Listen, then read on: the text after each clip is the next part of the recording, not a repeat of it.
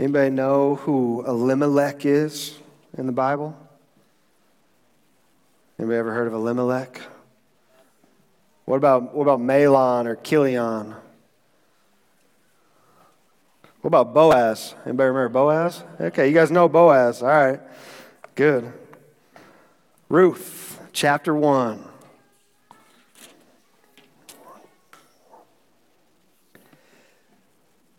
In the days when the judges ruled in Israel, if you're not familiar with the Bible, right before Ruth, there's a whole book on judges. They were the rulers before we had kings in Israel. In the days when the judges ruled in Israel, a severe famine came upon the land. So a man from Bethlehem in Judah, this is an Israelite, one of God's people, he left his home and went to live in the country of Moab taking his wife and two sons with him. The man's name was Elimelech, and his wife was Naomi. Their two sons were Mahlon and Chilion. They, they were Ephrathites from Bethlehem in the land of Judah. And when they reached Moab, they settled there. When they reached Moab, they settled there. Then Elimelech died.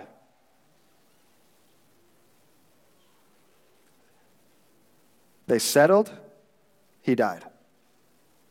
That's it, right there. And Naomi was left with her two sons. The two sons married Moabite women. One married a woman named Orpah, and the other a woman named Ruth. But about 10 years later, both Mahlon and Chilion died. This left Naomi alone without her two sons or her husband. I, I, used to read this story and think, oh, yeah, I mean, people die. That's part of life. That wasn't what was supposed to happen to those three. But when you step outside of the call and the placement God has put on your life,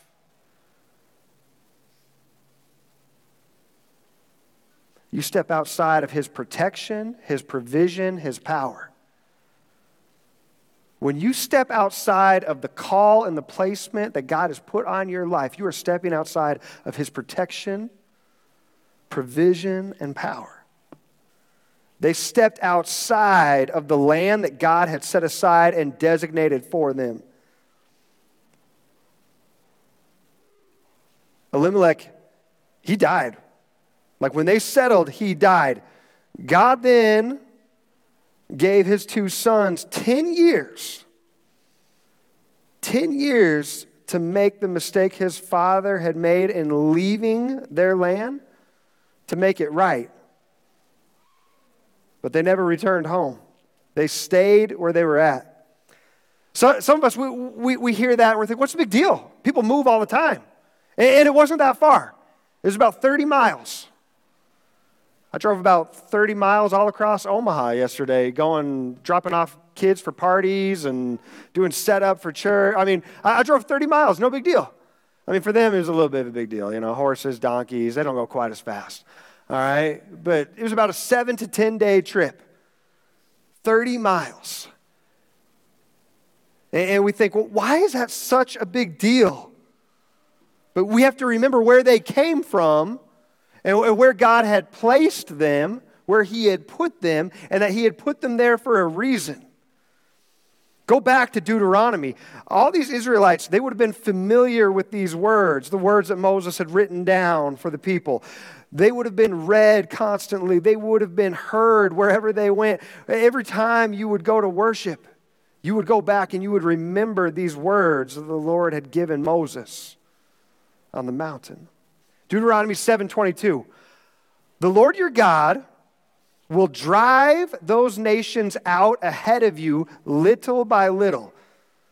That was what God did with the promised land. He was driving the other nations out ahead of them little by little. You will not clear them away all at once, otherwise, the wild animals would multiply too quickly for you. So sometimes we, we, uh, we want God to do something fast and we want Him to do it right now, like right away.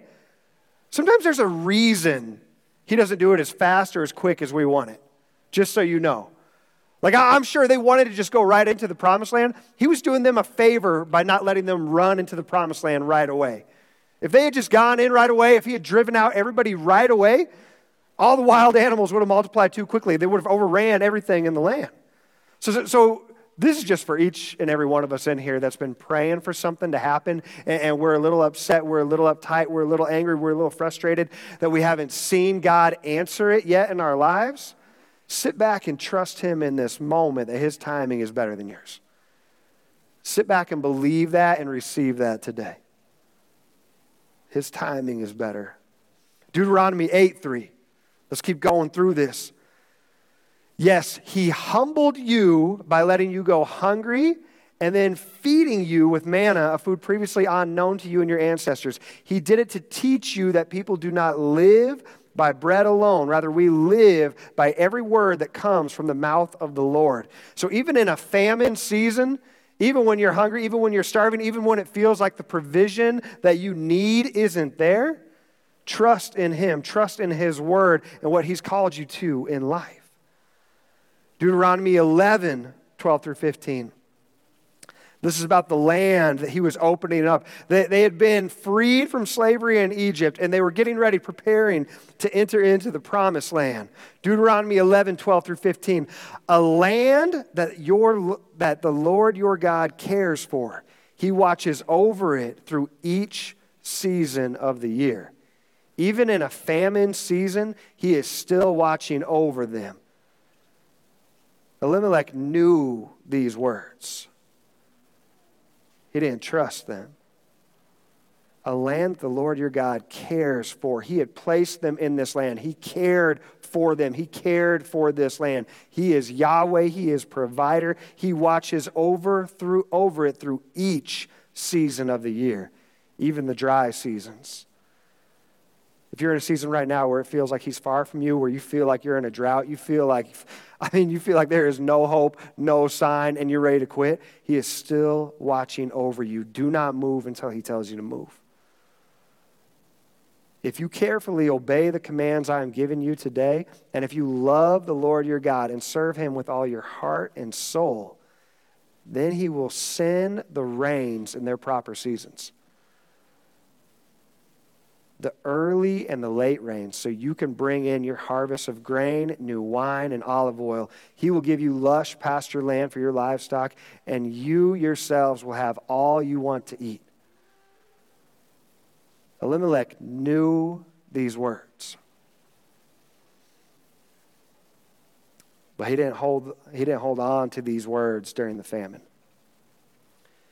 If you're in a famine, if you're in a drought spiritually, if you're in a drought in some area of your life relationally, where, you just don't see the hope, you don't see the provision, it's really easy to start looking around at the world and say, man, the world's got some good options. The world's got some good opportunities for me to, to numb this pain, to take care of what I'm dealing with, and, and to do it on my own.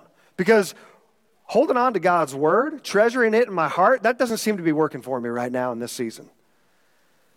I know what God's word says, but I can see what's out in the world, and I want what's out in the world. Elimelech knew what God's word said, but he saw and he heard what was going on in Moab. He heard there was rain, he heard there was food, he heard there was provision. And eventually that won him over from what God's word had said. He went searching to make his own way.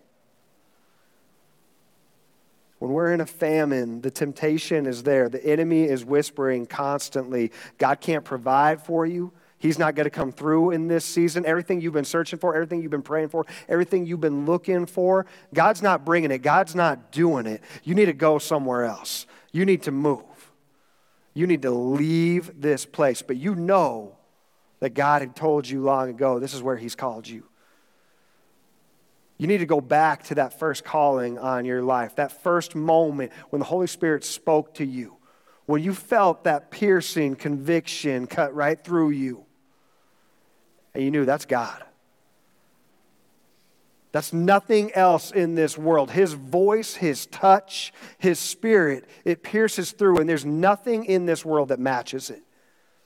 And you might be in a dry season where you haven't heard him, you haven't experienced him, you haven't felt that touch in a long time. I would tell you, go back to that moment and remember what he told you. Remember what he spoke to you. Go back to his word and remember the promises he's given you. And hold on to those during the drought, hold on to those during the famine. It's hard. I know. There's so many times I know what God has said and I know what He's shown me. And, and even with this church, there's moments I, I can just see what He showed me years ago. And I keep thinking, we're not there yet. And the enemy keeps whispering, just quit. It doesn't look how you want it to do. It's not as easy as you thought it'd be. It doesn't match up to everything that all these other people had these expectations for. And that's the enemy. And I keep going back and I keep holding on to that first word he spoke to me. And I keep going back and holding on to who he is. And I keep going back these last few weeks and looking at this story. And I'm reminded I don't want to be Elimelech, I want to be Boaz. Do you know the story? It's incredible. Elimelech, he left. And then his sons, they became the head of the family. They were, they were the males and, they were married, and, and they could have said at any point, let's go back, let's go home. They never did. They stayed where their father had led them. After they died, verse 6 Naomi heard in Moab that the Lord had blessed his people in Judah by giving them good crops again. So Naomi and her daughters in law got ready to leave Moab to return to her homeland. With her two daughters in law, she set out from the place where she had been living, and they took the road that would lead them back to Judah. They took the road back to Judah. I love this. For us today, the road back to Judah, the road back to the lion, the lion of Judah, Jesus Christ, it's the road of repentance. It's the road of changing our mind to align with His Word because we have been seeking after what the world says, and finally we know and we looked and we searched and we tried finding what we wanted out there, but what did it leave us with? Nothing. That's what Naomi found. Everything that they had been looking for in Moab, all they found was death and heartache. They didn't find the promises of God there. They didn't find God's power. They didn't find God's protection. They didn't find His provision. No, when they left and they let go of what God's word said and they went after what the world was offering, no, it left her alone with three caskets in Moab.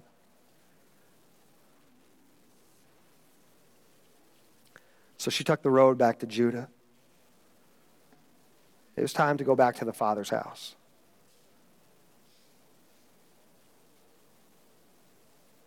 If you're here today and that's you, you can come back.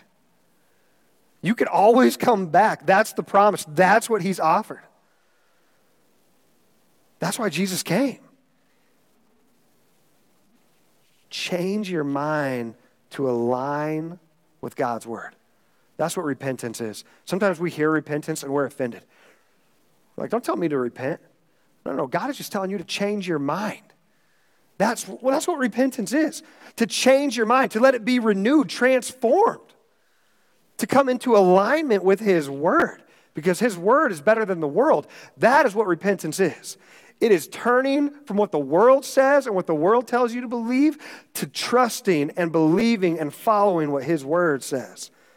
That's what she did. She got back on the road to Judah. But on the way, Naomi said to her two daughters in law, Go back, to your, go back to your mother's homes, and may the Lord reward you for your kindness to your husbands and to me. May the Lord bless you with the security of another marriage. And then she kissed them goodbye, and they all broke down and wept. No, they said, We want to go with you to your people.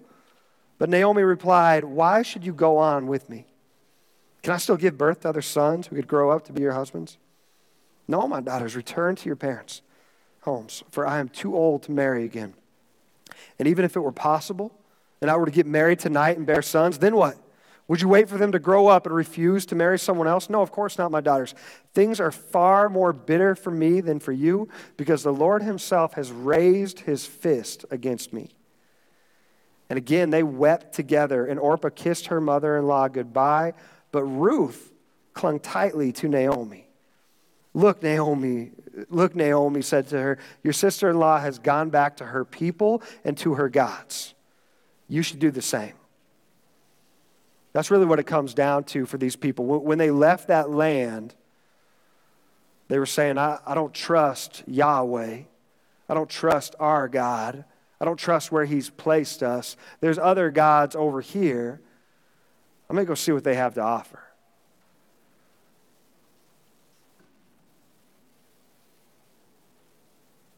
But Ruth replied, Don't ask me to leave you and turn back. Wherever you go, I will go. Wherever you live, I will live.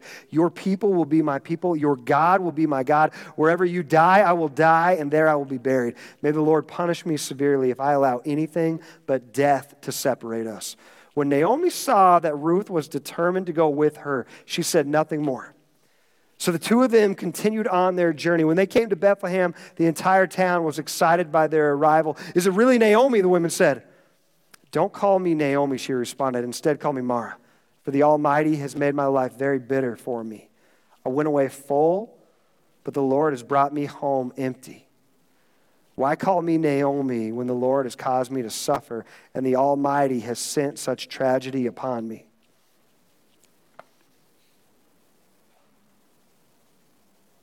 The Lord never moved. Sometimes in these seasons when we're struggling with God, it's really easy to become Naomi. It's really easy to move from Naomi to Mara and say, He's made my life bitter. I went away full, I had everything, but the Lord has brought me home empty. Why call me Naomi when the Lord has caused me to suffer and the Almighty has sent such tragedy upon me? He never moved. She moved. Her family moved. But this is his grace. Because Elimelech was the leader of that family. When he said to move to Moab, she did what she was supposed to do as a wife, and she agreed. She went, Yes, let's go. And she supported her husband in that decision.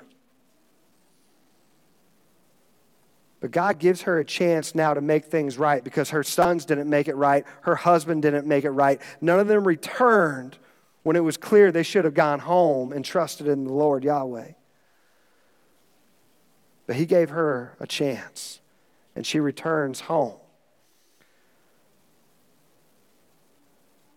And she finds blessing here throughout the rest of the story, she finds protection. She finds provision. She sees God's power and hand at work in her life. And let me tell you something she never returned home empty. She believed she returned home empty, but she came home with a daughter, with a daughter that would be used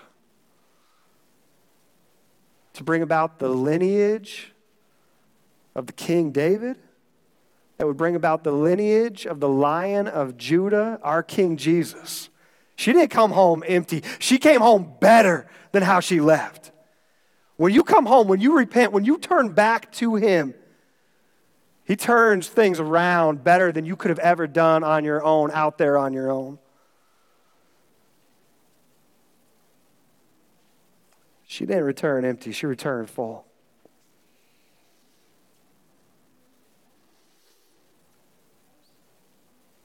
When you go back through Deut- Deuteronomy, you see it again and again. God had warned these people.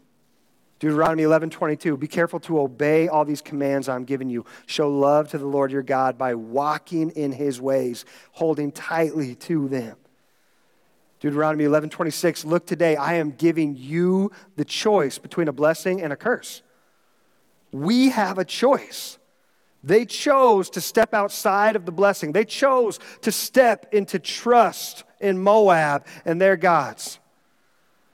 It was their choice, blessing or the curse.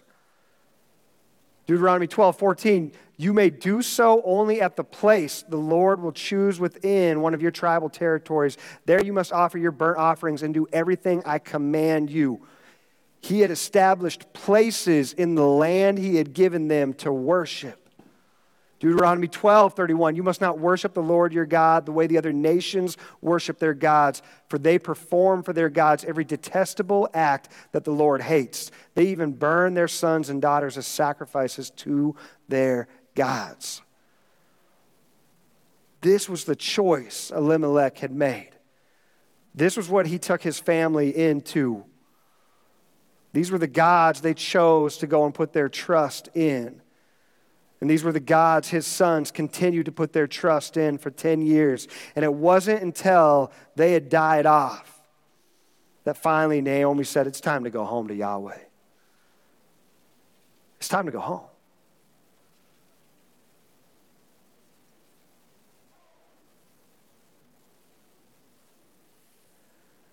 There's so much in our life that we look at and we say, God, why did you do this? Why did you cause this? What did, what were you, why would you do that to me? Do you, do you hate me? Are you mad at me, God? Are you angry at me? What, what is going on? And, and so much of it, if we would just stop and realize what God's word actually says, most of what happens in our life that hurts or stings or makes us bitter or angry towards Him, most of it is because we chose to step outside of relationship to Him. We chose to step out of obedience to His voice and to His word. We brought it on ourselves. But He's offered us repentance.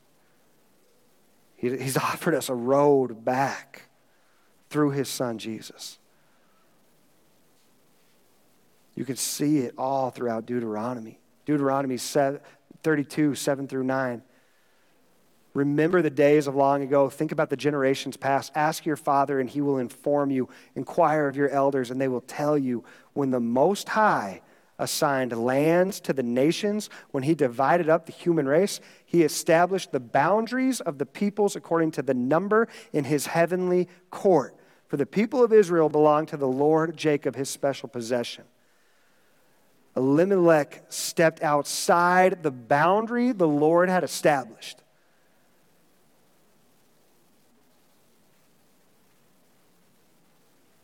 If you're suffering, if you're sick, if something's going wrong, if it seems like everything is falling down around you right now, instead of blaming God, instead of being mad or bitter or angry at Him, I would just challenge us as a church to sit and open up His Word, to open up our hearts and ask Him, is there any area I've stepped outside of the boundaries you've set for my life? Because that's what His Word is it's protection. His word is a boundary for our life, it's not a burden. He's shown us that His way, when you walk inside and align with His word, it's better because there's blessing inside of it. And when you step outside of those boundaries that His word has given us, there's only bitterness and death and sickness that follow. His word is not a burden, it's a blessing. It's a boundary to protect us, not hold us back. Elimelech stepped outside of the boundaries. He stepped outside of the protection and the provision and God's power. Deuteronomy 32, 31 through 33. But the rock of our enemies is not like our rock, as, they, as even they recognize. Their vine grows from the vine of Sodom, from the vineyards of Gomorrah. Their grapes are poison, and their clusters are bitter. Their wine is the venom of serpents, the deadly poison of cobras. They went to Moab looking for provision, and it was there. They had food, they had all these other things, but it wasn't from God. It was full of bitterness and poison. Deuteronomy 32, 44 through 47. So Moses came with Joshua, son of Nun, and recited all the words of this song to the people.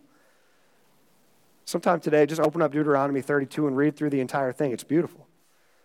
When Moses had finished reciting all these words to the people of Israel, he added, Take to heart all the words of warning I've given you today. Pass them on as a command to your children so they will obey every word of these instructions.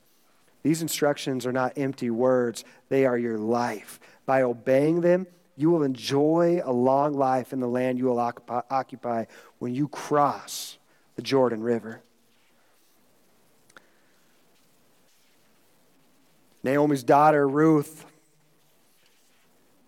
she ends up finding this guy, Boaz. And Boaz, he took Ruth into his home, it says in chapter 4, verse 13, and she became his wife. When he slept with her, the Lord enabled her to become pregnant, and she gave birth to a son.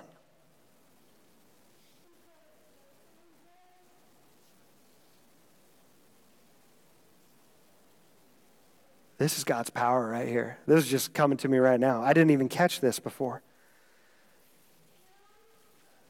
This girl, Ruth, she was married. She was married to Mahlon and Chilion. Ten years they were married, and they had no kids. she steps back into the land. She steps back into the land that God had set aside for Naomi's family, for the Israelites. And God says to this Moabite woman, I'm going to bless you and I'm going to use you to bring about my son. That's a miraculous conception right there.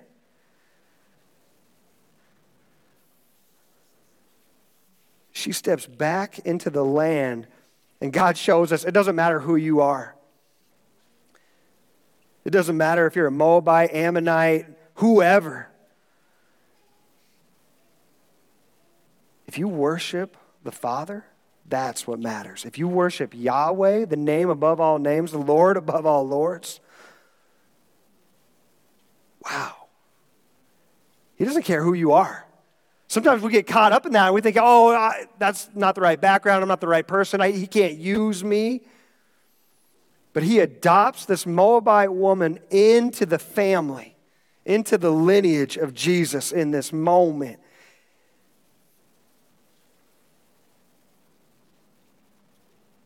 And where she had been barren, he brought the miracle of life Then the women of the town said to Naomi, Praise the Lord who has now provided a redeemer for your family. May this child be famous in Israel. May he restore your youth and care for you in your old age. For he is the son of your daughter in law who loves you and has been better to you than seven sons. She didn't come back empty, she came back with a new blessing. When you step back into obedience, there's blessing that follows. Naomi tucked the baby and cuddled him to her breast, and she cared for him as if she were her own. The neighbor women said, Now at last Naomi has a son again, and they named him Obed. He became the father of Jesse and the grandfather of David. From there, we know we get the line of Jesus. Worship team, I'm going to invite you back up as we close out here. Where Elimelech had left, Boaz had stayed. Boaz was there that whole time. He fought through every season because this is the place God had called him to.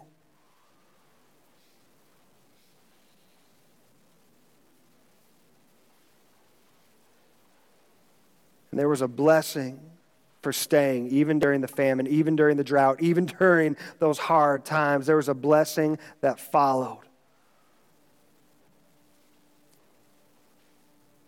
It would have been easy to leave. But nobody remembers Elimelech. Nobody remembers Mahlon or Chilion. But we recognize the name of Boaz we recognize the name of Ruth, who left her friends, who left her family, who left her gods, and followed Naomi. back on the road to Judah.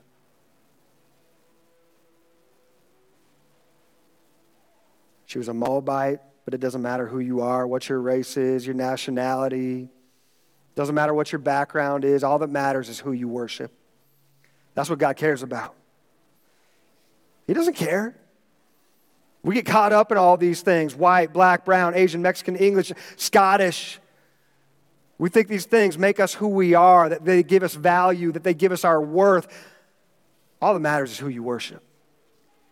We're united and we're one because of who we worship. Do you worship yourself or do you worship Him? Do you worship your identity, your heritage, your family, your friends, your tribe?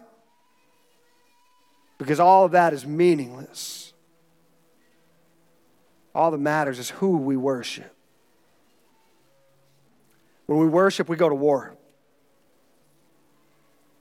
We bring war to the enemy today in a new territory, in a new place.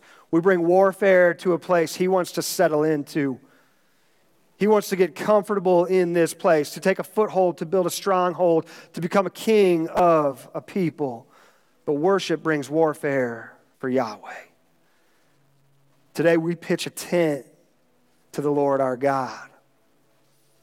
He's here to take back territory, and He doesn't care about the land, He cares about the people in this land. He's coming for hearts in this area. He's opened up a door for us for a season, and we don't know what that looks like. But in this season that we're here, we're going to worship the Lord our God. And he's going to bring warfare into this territory against the powers and principalities at work.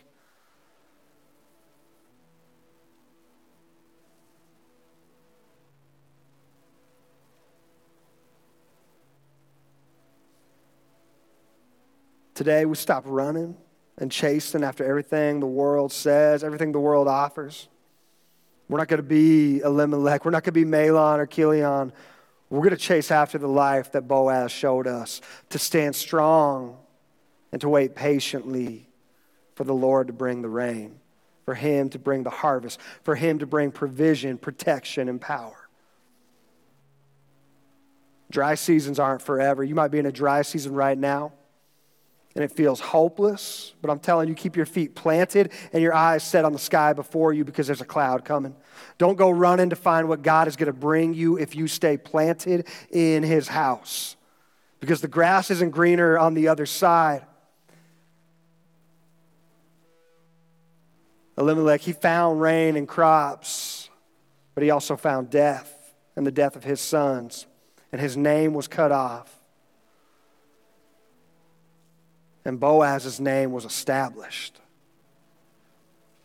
God wants to establish you, but you got to stand strong where He's called you and where He's placed you.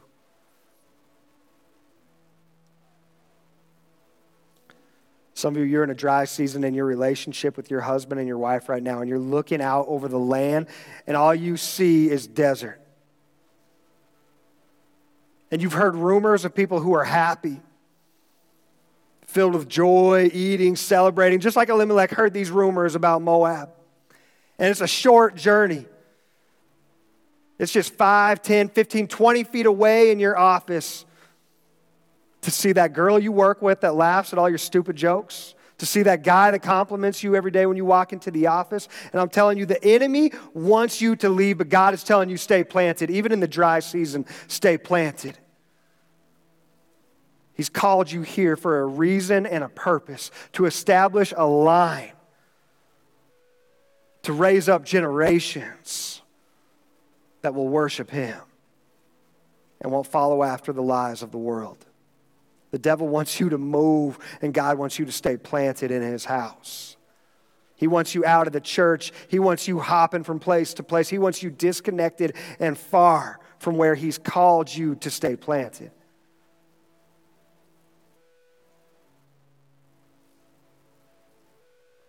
Don't chase after the clouds because God's going to bring them to you. He's going to bring rain.